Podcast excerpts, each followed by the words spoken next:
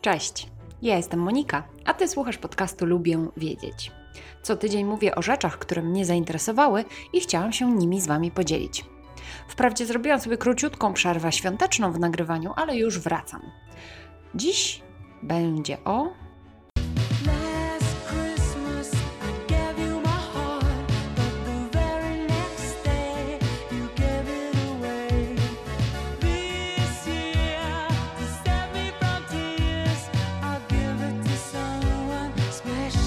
Nie wiem, czy lubicie tę piosenkę, czy nie, ale wiem, że ma ona tendencję do przyklejania się do mózgu.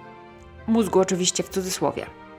Szczególnie w tym czasie, czyli przedświąteczno-świątecznym. Zjawisko takich namolnych utworów, które się nie chcą odkleić od pamięci, od myśli, jest nazywane różnie. Po angielsku earworm, czyli w wolnym tłumaczeniu robak uszny. Jest to nazywane również kognitywnym swędzeniem i tak Podobno ponad 90% populacji doświadczyło tego zjawiska, to znaczy, że nie mogło się pozbyć jakiejś natrętnej piosenki z głowy i przestać powtarzać ją w myślach. Tak na marginesie wspomnę, że jest też choroba, która jest spowodowana uszkodzeniem płatu skroniowego. Ona jest zwana palina cusis, jeśli dobrze wymawiam, bo to jest e, łacińska nazwa, której efektem są halucynacje słuchowe. Wtedy chory słyszy muzykę, która już przestała grać. Natomiast to nie jest to samo co earworm, czyli taka namolna piosenka. Są oczywiście utwory, które mają szczególne predyspozycje do tego, żeby zapaść w pamięć. Są wyjątkowo rytmiczne, mają łatwą melodię,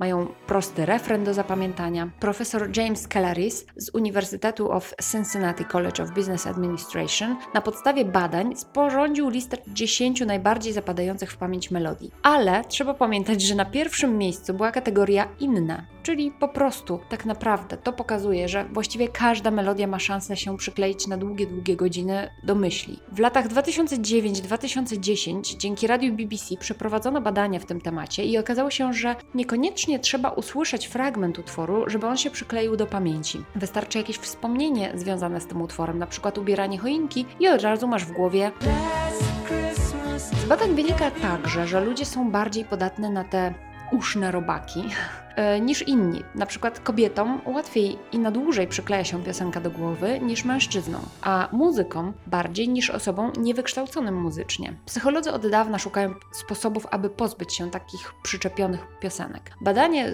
University of Reading w Anglii sugeruje rozwiązanie polegającym na rzuciu gumy. Psycholog Philip Beeman i jego koledzy stwierdzili, że studenci wystawieni na chwytliwy fragment piosenki, którzy następnie żuli gumę, zgłosili mniejszą jakby zaraźliwość niż ci, którzy gumy nie żuli.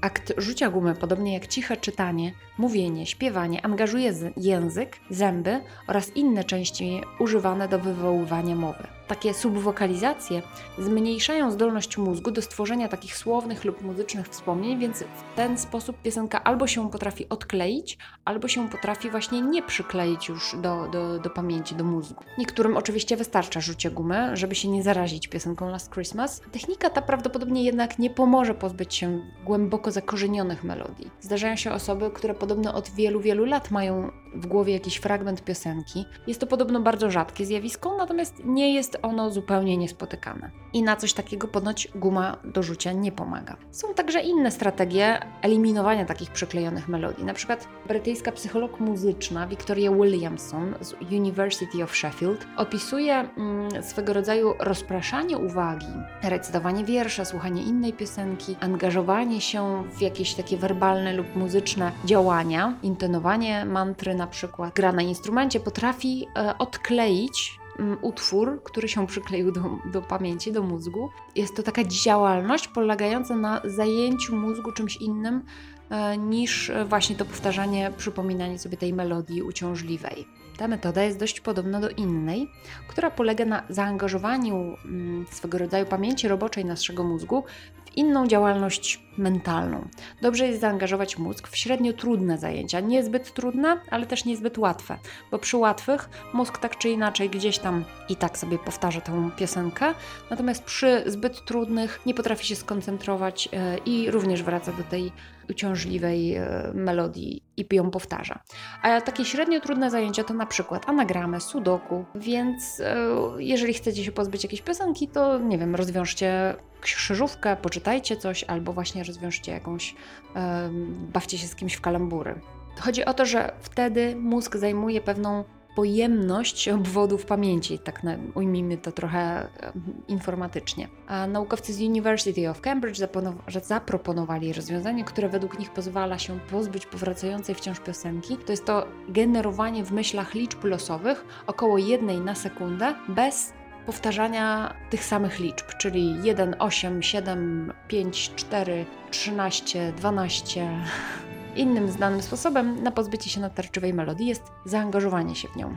Zamiast starać się o niej nie myśleć, celowo wysłuchaj całej piosenki, najlepiej kilka razy. Większość takich namolnych dźwięków, które nie chcą się odczepić, to są gdzieś zasłyszane w sklepie, na ulicy, w radio, fragmenty, które potem nucisz w ciągu całego dnia albo przez pół dnia.